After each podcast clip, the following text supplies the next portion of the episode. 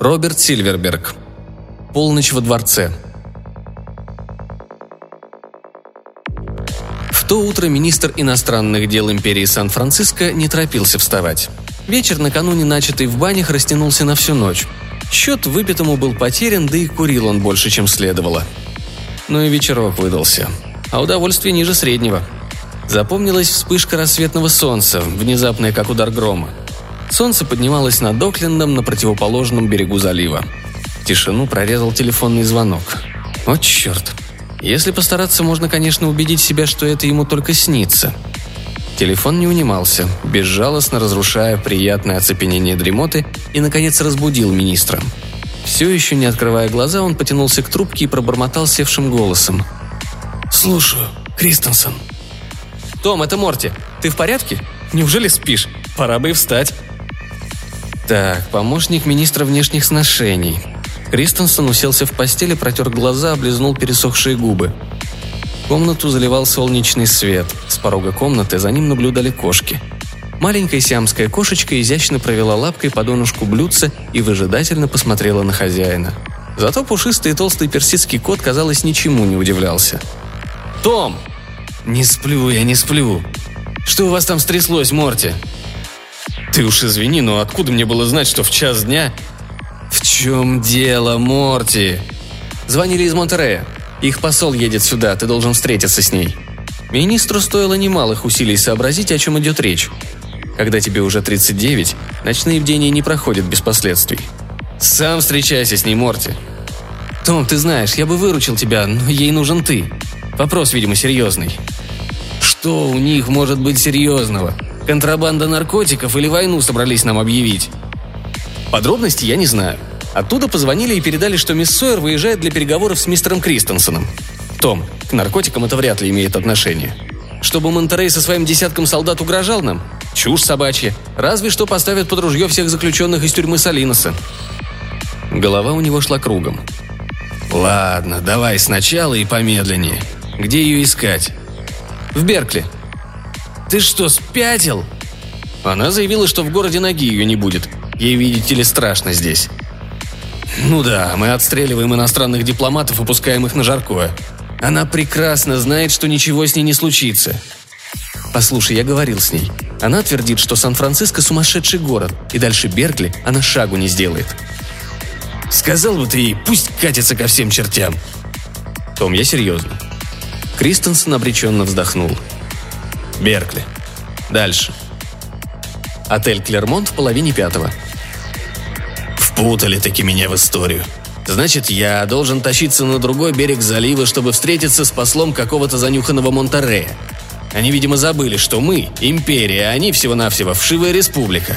Прикажете всякий раз переплывать залив, когда на том берегу появится очередной посланник и поманит нас пальцем. Завтра во Фриско закапризничает какой-нибудь прыщ на гладком месте. Так мне на заднице к нему ползти через всю Калифорнийскую долину. Сколько можно измываться надо мной? Том, успокойся. Прости, Морти. Сегодня с утра я не в состоянии разводить дипломатические церемонии. Позволь заметить, что сейчас далеко уже не утро, Том. Пойми ты меня, если бы я мог, то сам поехал бы к ней. Оставь эти разговоры. Не хватало еще нам с тобой выяснять отношения. Узнай, когда отходит паром. В половине четвертого. Машина заедет за тобой в три. Договорились? Так и быть. За это время постарайся узнать что-нибудь об этом деле. Пусть твои ребята позвонят мне через час. Он покормил кошек, принял душ, побрился и проглотил таблетку. Приготовил себе кофе. В половине третьего позвонили из министерства. Никакой информации о целях визита посланницы из Монтерея получить не удалось. Отношения между Сан-Франциско и Монтереем на данном этапе носят дружественный характер. Мисс Сойер является членом Сената и постоянно живет в Пасифик Гров. Вот и все. Проинформировали, называется. Со злостью подумал он. Он спустился вниз, чтобы подождать машину на улице. Стояли последние дни осени, ясные и прозрачные. Дожди еще не начались, слой пыли покрывал дома и улицы. Министр жил на Фредерик-стрит в старинном особняке викторианского стиля, окруженном белоснежной колоннадой. Он постоял на ступенях, подставив ветру пылающее лицо. Мрачное раздражение не покидало его. Его машина благородного вида «Шевроле» с императорским гербом на дверцах подкатила к дому без чего-то три. За рулем сидел вьетнамец, а может быть тайландец – Кристенсен, не говоря ни слова, сел в машину, и они понеслись по безлюдным улицам со скоростью, которую могли позволить себе лишь водители правительственных автомобилей. Проехали Хейт, развернулись на восток, миновали Оук. Позади остался императорский дворец, где в этот час ничто не нарушало послеобеденный монарший сон Нортона VII. К причалу они подъехали со стороны Маркет-стрит. Обрубок моста Бэй-Бридж загадочно поблескивал на фоне сияющего неба. Судно ожидало министра. В течение всего этого унылого и неспешного пути Кристенсен молчал. Поеживаясь от холода, он задумчиво разглядывал обрамлявшую залив гряду невысоких округлых холмов, скудную растительность, иссушенную долгим знойным летом. Он думал о зигзагах судьбы, превратившего сносного архитектора в министра-недоучку, подвязающегося на ниве игрушечной политики. Какова держава, такова и политика. По выражению одного из первых правителей Сан-Франциско, эта империя принадлежит к числу государств, обреченных на распад с первого дня своего основания. Когда они причалили в Беркли, Кристенсен бросил рулевому. «Не ждите. Я позвоню, когда освобожусь». Еще одна правительственная машина везла его по вьющейся наверх дороге. Высоко на холме показалось здание отеля «Клермонт», построенное еще в прошлом веке и с величавым достоинством противостоящее всем катаклизмам века нынешнего – Сейчас отель находился в запустении, это сразу бросилось ему в глаза. Окна верхних этажей вровень с макушками пальм были скрыты густыми зарослями плюща. Ухоженный когда-то парк превратился в самые настоящие джунгли. И несмотря на все это грандиозная постройка, насчитывавшая сотни комнат из десяток великолепных банкетных залов, сохранила свой поистине царственный вид.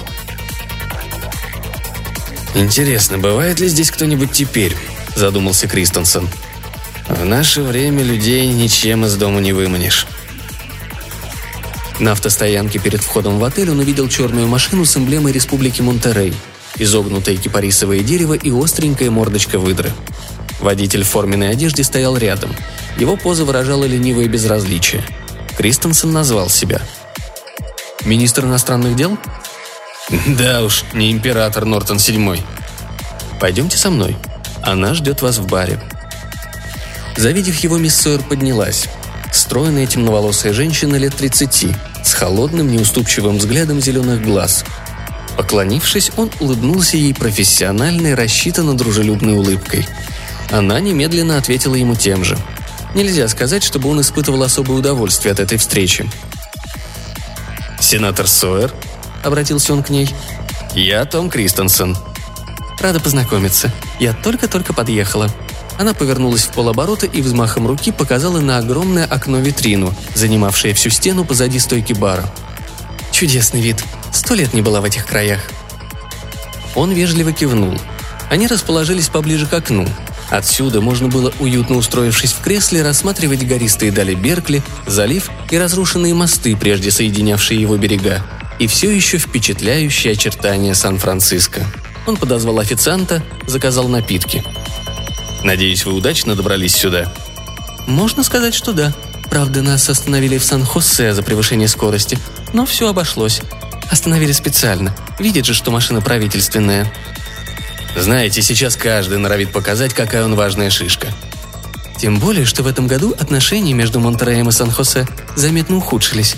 Они так и напрашиваются на неприятности. «Ничего об этом не слышал», мы полагаем, что они хотят прибрать к рукам Санта-Крус, на что мы, разумеется, никогда не пойдем, поскольку Санта-Крус – это наша буферная зона». Он спросил чересчур поспешно. «Вы приехали, чтобы заручиться нашей поддержкой в случае конфликта с Сан-Хосе?» Она подняла на него удивленный взгляд. «Вы, по всей видимости, очень спешите, мистер Кристенсен». «Нет, что вы». «Вы так торопитесь, словно у вас мало времени. Мы еще не подошли к сути дела и пока ведем обычную светскую беседу за коктейлем, как подобает дипломатам. Я слушаю вас. Если я и начала рассказ о том, что произошло с нами в дороге, то лишь потому, что вы сами спросили меня об этом. Попутно я сообщила вам о наших политических новостях, не ожидая, что вы так резко перебьете меня. Я перебил вас? Мне так показалось, во всяком случае. Чуть раздраженно заметила она. Кристенсен отпил приличный глоток виски с содовой и внимательно посмотрел ей в лицо. Мисс Сойер невозмутимо выдержала его взгляд. Спокойная, предельно собранная, в меру заинтересованная и готовая к жесткому отпору. Некоторое время они молчали. Он подавил в себе приступ бешенства, подождал, пока рассеется багровая пелена перед глазами и сказал, как ни в чем не бывало. «Простите, если мой тон был слишком резок. Сегодня ночью я спал только 4 часа и не предполагал, что у меня состоится встреча с послом Монтерея. Я понимаю ваше состояние. Пожалуй, стоит еще немного выпить и забыть об этом». Он подвинул пустой стакан возникшему перед ним официанту. «Заказать вам еще?» «Да, прошу вас», и уже официальным тоном она добавила. «Надеюсь, здоровье императора в порядке?» «Более или менее. Последние годы он чувствует себя не лучшим образом, но пока держится. А как здоровье президента Монтерея?» «Прекрасно. На этой неделе устраивал охоту на диких кабанов». «Интересная должна быть жизнь у президента. Мне всегда нравился Монтерей. У вас намного спокойнее и тише, чем в Сан-Франциско», а я завидую вашему городу, в котором жизнь бьет ключом». «Это точно. Грабежи, насилие, массовые волнения, поджоги, расовые беспорядки». «Не нужно так», – мягко прервала она его. Он и без того понимал, что его заносит. В висках пульсировала боль. Он с трудом взял себя в руки. «Я говорю слишком громко?» «Вы едва на ногах держитесь от усталости. У меня есть предложение. Давайте перенесем деловую часть беседы на завтра. Мой вопрос не горит. А сегодня пообедаем вместе и никакой политики. Можно заказать здесь номера, а утром...» «Нет», – остановил ее Кристенсен. «Нервишки расшатались, вот и все. Я постараюсь не давать воли настроению. Мне не хотелось бы ждать до завтра. Давайте поступим так. Вы конспективно излагаете суть проблемы. Но сейчас. Если мне это покажется слишком сложным, обещаю вам, что мы отложим обсуждение до завтра. Хорошо? Согласна. Она отставила бокал и задумалась, словно приводя мысли в порядок. Республика Монтерей поддерживает тесные связи со свободным государством Мендочино. Если я не ошибаюсь, вы разорвали отношения с этой страной. Да, и повод не очень серьезный рыболовный спор. Не имеет значения. Главное, что у вас нет прямых контактов, правильно? Следовательно, то, что я хочу сказать, будет для вас новостью. Наши представители в Мендочино сообщают, что вскоре ожидается нападение на Сан-Франциско. Кто собирается нападать на нас? Королевство Уика. На метлах они что ли прилетят из Орегона? Вы зря смеетесь. Если этот мир еще не встал с ног на голову, то королевство Уика вместе с другими неоязыческими государствами придерживается ненасильственной политики. Пусть возделывают землю, пусть пляшут вокруг майского дерева, наконец бормочут языческие заклинания и шаманят. Ну и что из этого? Вы хотите убедить меня, что горстка жалких кликуш и свихнувшихся монахов пойдет войной на империю? Я не говорил о войне. Речь идет о нападении. Не вижу большой разницы.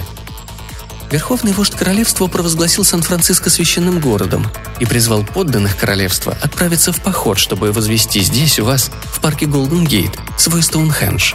Поход приурочен к дню зимнего солнцестояния. Теперь судите сами – в долине Вильямет сейчас почти четверть миллиона язычников. Половина из них, а то и больше, стронутся с места. Наши люди в Мендочино сообщают, что в местах обитания язычников появились первые признаки миграции. Тысячи выканцев движутся по горным дорогам от Мауншаста до Юкья. До намеченного дня остается семь недель. Да, язычники проповедуют ненасилие, но имейте в виду, к концу месяца их палатки заполнят улицы Сан-Франциско – Вдобавок ко всем своим проблемам вы получите 150 тысяч кочевников. «О, Господи!» – вырвалось у него. «У вас хватит запасов, чтобы прокормить эту ораву? Как вы разместите их? Есть ли у вас уверенность в том, что жители Сан-Франциско встретят их с распростертыми объятиями? По-вашему, это будет объяснение в любви?» «По-моему, будет резня». «Именно. Выканцы, может быть, и не настроены воевать, но не обманывайтесь на их счет – они мастерски владеют приемами самообороны. Если эта лавина обрушится на вашу землю, кровопролития не избежать. И попомните мое слово, жертвы будут не только со стороны язычников. Она права. Раздоры, полный хаос и, наконец, кровавая баня. Вот что ждет их. Веселенького вам Рождества, господа.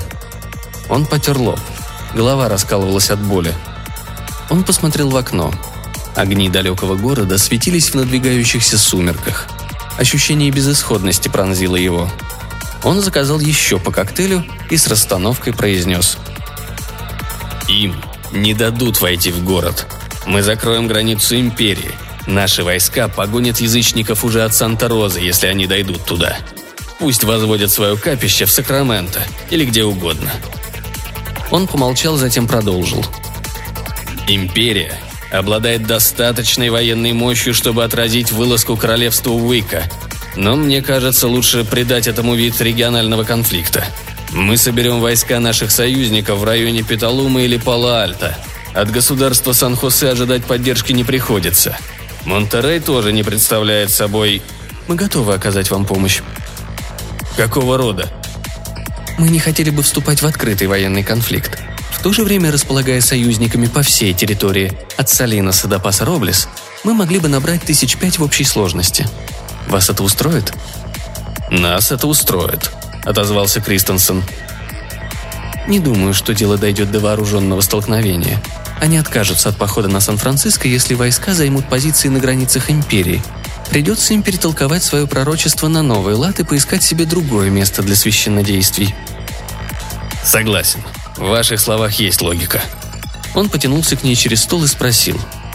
«А для чего Монтерею предлагать нам свою поддержку?» «У нас свои счеты с Сан-Хосе. Если мы заключаем военный союз с Империей, правительство Сан-Хосе поостережется выступать за аннексию Санта-Крус, ибо этот откровенно враждебный нам жест повлечет за собой осложнение отношений с Империей Сан-Франциско. Они на это не пойдут». Хорошо, что она не плетет свои кружева, а раскрывает карту без церемоний, как есть. Без затей, но действует. Квипрокво. Мы помогаем вам сдерживать языческие орды, а вы образуете силовой противовес для наших соперников. И обеим сторонам удается избежать кровопролития, балансируя на грани конфликта. Черт бы побрал эти карликовые государства с их смехотворным суверенитетом и нескончаемыми войнами этих захолустных политиков и их альянсы на один день. Игры в политику. Как бы не так. Ужаснее всего, что весь этот абсурд – самый реальный из реальностей. Прежний мир лежит в руинах, возврата к нему нет. Вот она идея Вельтполитик в миниатюре. Правда, здесь, в Северной Калифорнии, все же спокойнее, чем на юге, где Лос-Анджелес беззастенчиво прибирает к рукам все новые территории, а Пасадена, как говорят, получила доступ к ядерному оружию. При таком развитии событий империя постоянно должна быть настороже. О вашем предложении я должен сообщить министру обороны. Необходимо также одобрение императора. Но должен сразу сказать, ваши доводы меня убедили. Благодарю вас. Я признателен вам за то, что вы не побоялись отправиться в далекий путь на север и сообщили нам эти сведения. «Ну, здесь наши интересы совпадают», – просто ответила она. Он вдруг поймал себя на том, что не может оторвать глаз от ее лица. Резко очерченные скулы, прихотливый изгиб бровей. Да, в политике она не новичок, размышлял Кристенсен. Теперь, когда деловая часть их беседы завершилась, он позволил себе посмотреть на нее оценивающим взглядом. Она бесспорно привлекательна. Его усталости как не бывало. Интересно, удастся ли совместить политику с любовным приключением? Конечно, сегодня никто не претендует на уровень большой дипломатии. И ему самому далеко до Меттерниха или, скажем, Талейрана. Среди дипломатов не принято смешивать одно с другим. Хорош был бы Киссинджер, склоняющий Индиру Ганди к любовной связи. Но сегодня иные времена, иные нравы. А значит... «Нет», — сказал он себе. «Нет. Выбросить из головы саму мысль об этом. Пусть посреди всеобщего убожества и он, и она – лишь дети, играющие во взрослые игры. Но в каждой профессии есть свой кодекс чести. Не стоит не сводить официальные переговоры до заурядной интрижки. «Итак», – приказал он себе, – «сегодня ты проведешь ночь в собственной постели и проведешь эту ночь один». А ей сказал, «Давайте пообедаем вместе, а потом я вернусь в город». Она согласилась. Он давно не был в Беркли и не знал, где теперь кормят сносно, и потому они решили пообедать в этом же ресторане. Сегодня они были здесь единственными посетителями. Троица официантов обслуживала их с такой помпой, словно здесь сроду не бывало клиентов важнее. Обед оказался вполне приличным.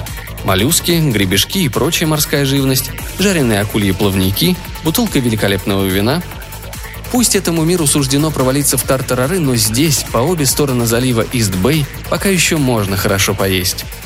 С распадом общественных и политических структур прекратилось промышленное загрязнение акватории.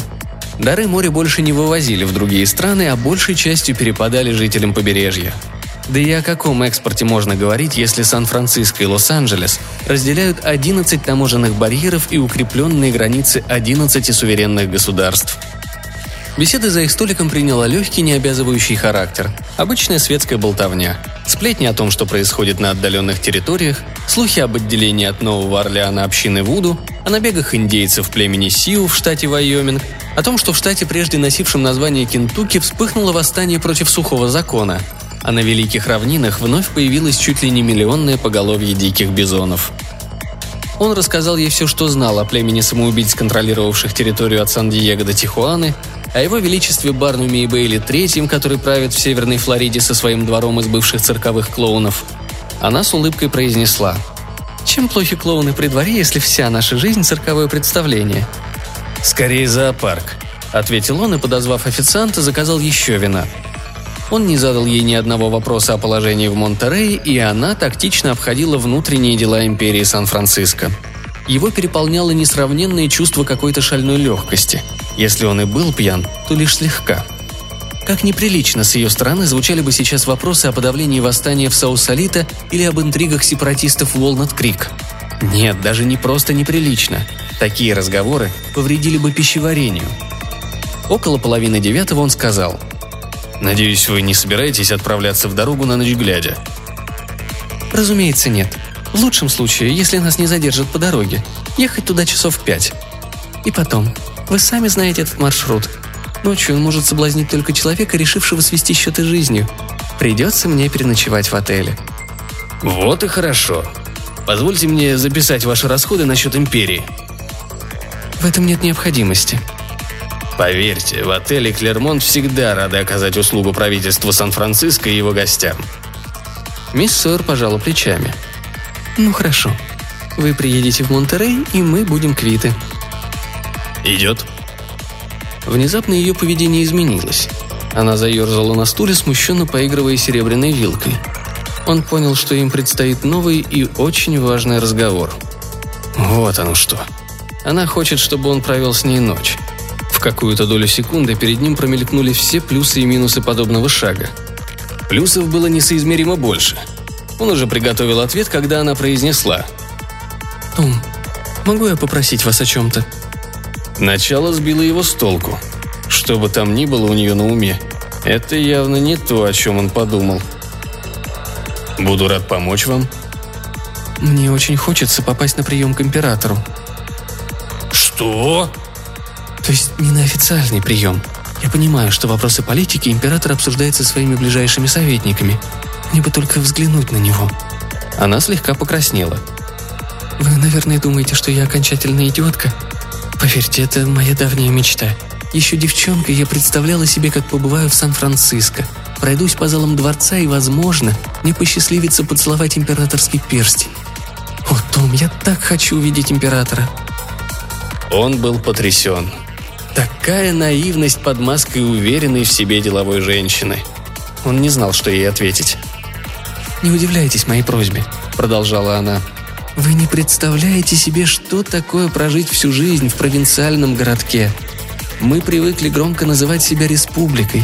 Смешно сказать «республика». Вот, например, я дипломат, сенатор. Я же нигде не бывала. Ну, два-три раза ребенком меня возили в Сан-Франциско, потом еще ездила в Сан-Хосе.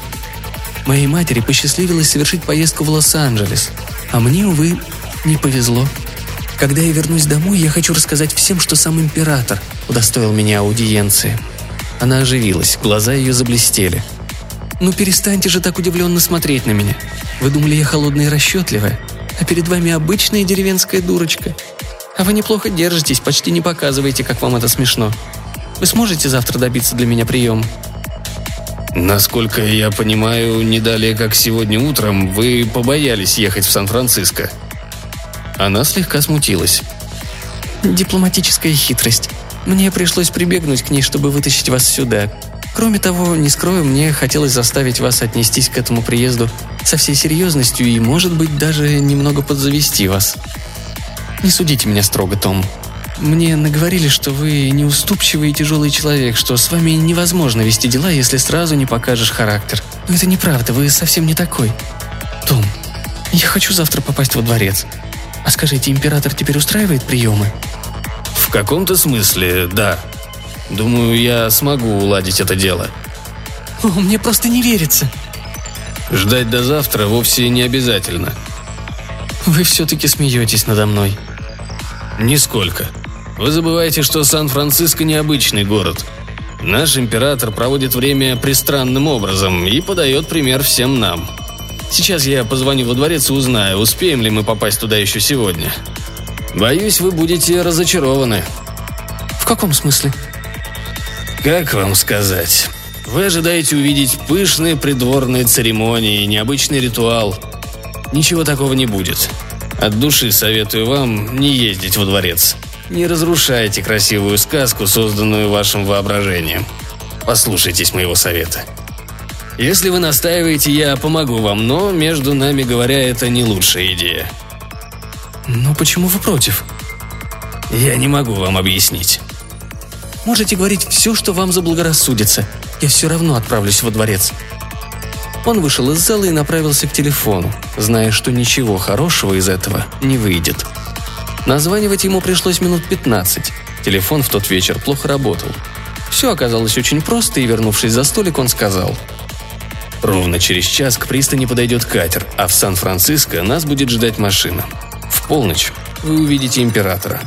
Повторяю, вы совершаете большую ошибку. Император стар и немощен, а в последнее время он особенно сдал. Держу пари, если вы будете честны, то потом сами же согласитесь со мной, что это зрелище не доставляет удовольствия. Сейчас это не важно. Я приехала сюда только для того, чтобы встретиться с императором. Пожалуйста, не отговаривайте меня. Как хотите. Выпьем еще. Может быть, лучше покурим? Как вы смотрите на это? Она вынула изящный, украшенный эмалью портсигар. Лучшие сорта из тех, что выращивают в графстве Гумбольд.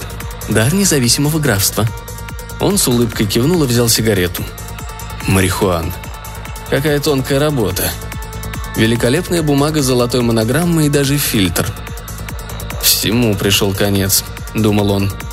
Развалился на части мир, а технология производства марихуаны на небывалом за всю историю человечества уровне – он щелкнул зажигалкой, глубоко затянулся и протянул сигарету своей визави. Наркотик подействовал мгновенно. Его поразило новое, яркое, точно вспышка молнии ощущение, рассеявшее дурман алкоголя и усталости. От слабости, от головной боли не осталось и следа. Неожиданная радость вошла в душу и было так легко, как если бы они не шли из отеля, а выплывали по воздуху. Шоферы ожидали их на стоянке – Свою машину Кристенсен отпустил, и они поехали к причалу в правительственном автомобиле Республики Монтерей. Катер из Сан-Франциско запаздывал. Минут двадцать они провели на воздухе, вглядываясь в далекие огни Сан-Франциско и поеживаясь от холода. Одеты они были не для вечерней прогулки. Ему захотелось обнять женщину, привлечь ее к себе. Но он подавил в себе это желание. Между ними лежала дистанция, которую он еще не был готов преодолеть. «Дьявольщина!» – чертыхнулся он про себя – я до сих пор не знаю ее имени. Они сошли на берег в Сан-Франциско около 11 часов вечера. Машина ждала их. Завидев министра и его гостью, шофер засуетился и поспешил им навстречу. Нелепый в своем рвении угодливый субъект, явно польщенный оказанной ему честью развозить больших шишек посреди ночи. Когда он отсалютовал им, Кристенсен заметил, что красный с золотом мундир императорского драгунского полка, в который был одет водитель, протерт на одном локте – Автомобиль с шипением и скрежетом полз по Маркет-стрит, затем повернул на север города в Дворцовый квартал. Мисс Сойер смотрела широко открытыми глазами на облезлые многоэтажки по сторонам дороги, словно то были древние соборы. Она задохнулась от восторга, когда они въехали на территорию гражданского центра. Окружающее великолепие потрясло ее.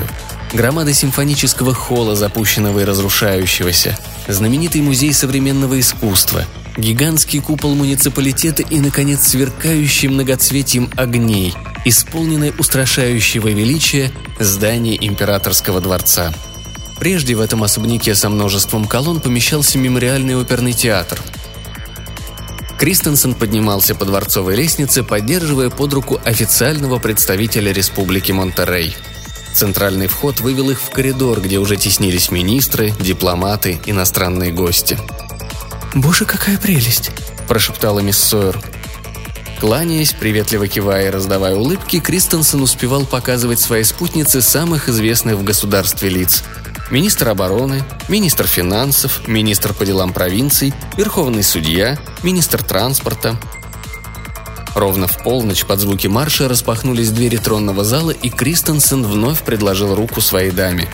Вместе с другими приглашенными они вошли в зал по длинному переходу и поднялись на возвышение, где в ярком свете ламп сиял фальшивым бриллиантовым блеском императорский трон. Мисс Сойер, казалось, утратила дар речи. Она знаком показала ему на шесть внушительных портретов, украшавших стены зала. «Первые шесть правителей империи», — шепотом сказал Кристенсен. «А вот и седьмой». У нее вырвался возглас изумления. Или то был возглас ужаса и брезгливости. Император был при всех своих регалиях — Плечи его окутывала пурпурная мантия, из-под которой виднелся изумрудно-зеленый камзол, отделанный мехом горностая. Довершала наряд массивная золотая цепь на груди. Трясущегося монарха, который едва переставлял ноги, поддерживали с обеих сторон, а вернее тащили под руки придворный камергер Майкл Шиф и парламентский пристав Терри Колман. Замыкали процессию двое юных пажей – китаец и негритенок – они держали скипетр, державу и грандиозных размеров корону. Пальцами Сойер стиснули локоть Кристенсена. Он почувствовал, как она затаила дыхание в ту минуту, когда его величество, которого придворные пытались усадить на трон, выскользнув из их цепких объятий, едва не распластался на полу. Наконец императора водрузили на место. На голову ему нахлобучили корону. Скрюченные дрожащие пальцы старика с трудом удерживали скипетр – «Его императорское величество Нортон VII!» – торжественно провозгласил камергер. Император довольно хихикнул. «Пойдемте», – шепнул Кристенсен, подталкивая ее вперед. Старик был в ужасном состоянии. Кристенсен не видел его несколько недель. Фигура на троне больше всего напоминала мумию, извлеченную из склепа. Пустые глаза на землистом лице ничего не выражали – Челюсть отвисла, бусинка слюны блестела в уголке губы. Мисс Сойер отступила назад. Напрягшись, словно натянутая струна, она не могла заставить себя приблизиться к трону. Но Кристенсен безжалостно тянул ее за собой. Он позволил ей остановиться, лишь когда от немощного императора их отделял какой-нибудь десяток шагов. От старика исходил сладковатый тошнотворный запах. «Что я должна делать?» – в панике спросила она. – когда я назову ваше имя, подойдите к нему, сделайте реверанс, если умеете, затем отойдите назад. Все. Она кивнула. «Ваше Величество!» – громко произнес Кристенсен. «Полномочный посол Республики Монтерей, сенатор Сойер, свидетельствует вам свое почтение». Сдерживая дрожь, она шагнула вперед, присела в реверансе и повернулась, чтобы отойти, но тут Голова у нее закружилась, и она слегка покачнулась. Кристенсен мгновенно оказался рядом и, поддерживая потрясенную мисс Сойер, помог ей сойти с возвышения. Император снова издал бессмысленный смешок, напоминавший кудахтанье. «Давно он в таком состоянии?» – спросила она. «Два или три года, а может и больше. В полном маразме. Естественное отправление совершает под себя. Думаю, вы успели это заметить. Мне очень жаль, но я предупреждал вас. Я же говорил, что вам лучше не настаивать на своем, так что... Извините, мисс... Мисс... Я не знаю вашего имени. Элейн. Давайте уйдем отсюда, Элейн. Хорошо? Да-да, конечно. Она все еще дрожала. Он повел ее к боковому выходу. Когда они покидали зал, на помост для трона вышли двое придворных. Один с гитарой, другой с жонглерскими палочками. В тишине прозвучал резкий скрежещущий смех императора – Прием во дворце затянется на всю ночь, ибо Нортон VII был одним из любимых развлечений всего Сан-Франциско. Вот вы и посмотрели на императора. Но как же империя продолжает существовать, если ею правит безумец? Ничего страшного. Обходимся без его мудрых указаний. Римляне жили при Калигуле, а того не сравнить с нашим. Вы расскажете об увиденном в Монтерее? Нет, пожалуй. У нас очень сильна вера в могущество империи. Зачем подрывать ее?» «Правильно», — похвалил ее Кристенсен. Они вышли на улицу. Дул холодный ночной ветер. «Я провожу вас до причала, а потом поеду домой», — сказал он. А где вы живете?» «Возле парка Голден Гейт». Она посмотрела ему в глаза и облизнула губы, как девчонка. «Знаете, я не хочу переправляться через залив в такой час, да еще одна. Удобно ли мне будет переночевать у вас?» Он уверил ее, что это очень удобно, и они сели в машину.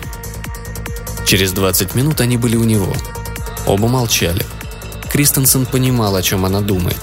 Мысли ее занимал выживший из ума правитель империи, пускавший слюни и глухо хихикавший в торжественно убранном тронном зале. И это великий Нортон VII, под властью которого находятся все земли от Сан-Рафаэль до Сан-Матео и от Хаф-Мун-Бэй до Уолтон-Крик. Вот они, нравы империи Сан-Франциско в эти закатные дни западной цивилизации. Кристенсен отпустил шофера, и они поднялись к нему в квартиру. Вечно голодные коты встречали его на пороге. «Какая уютная квартирка», — сказала она. «У многих из наших нет даже этого. Они занимают комнаты во дворце. Но лучше все-таки жить отдельно». Он открыл дверь на веранду. Теперь, когда его окутывало домашнее тепло, ночь уже не казалась такой холодной. Вспомнилась новость о королевстве Уика. Где-то в далеком цветущем Орегоне сейчас соберутся в путь 150 тысяч мирных идолопоклонников. Эта лавина скоро обрушится на Сан-Франциско, чтобы отпраздновать здесь поворот солнца к лету. Неприятная неожиданность. Завтра, когда все проспятся после ночных развлечений, придется собирать заседание кабинета и немедленно начинать действовать. Не исключено, что именно ему предстоит мотаться по окраинам империи, а то и подальше, обещаниями и посулами скреплять региональный союз, направленный против язычников. Никуда не денешься, такая у него работа. Кому-то надо заниматься этим. Его рука легла на стройную талию посланницы Монтерея. «Бедный, бедный император», — тихо произнесла она. «Все мы бедные», — ответил он. Он взглянул на восток. Скоро взойдет солнце. Рассвет занимался над страной, которая раньше называлась Соединенные Штаты Америки, а сегодня была искромсана на тысячи карликовых крохотных государств, обезумевших от войн и взаимных притязаний. Господи ты, боже мой! Великое герцогство Чикагское, Священная конфедерация Северной и Южной Каролины, три Нью-Йоркских королевства, одна империя Сан-Франциско чего стоит. Впрочем, что толку думать об этом? Поздно. Слишком поздно хватились. Теперь уже не изменить ничего. Карты розданы. Остается играть в ту игру, которую тебе навязали. Единственное, что в твоих силах, это показать высокий класс игры – и еще ты можешь защитить от надвигающейся тьмы маленький островок человеческого тепла. «Я рад, что вы поехали со мной», — сказал он, обнимая ее и нежно прижимаясь губами к ее губам. «Пойдемте в комнату».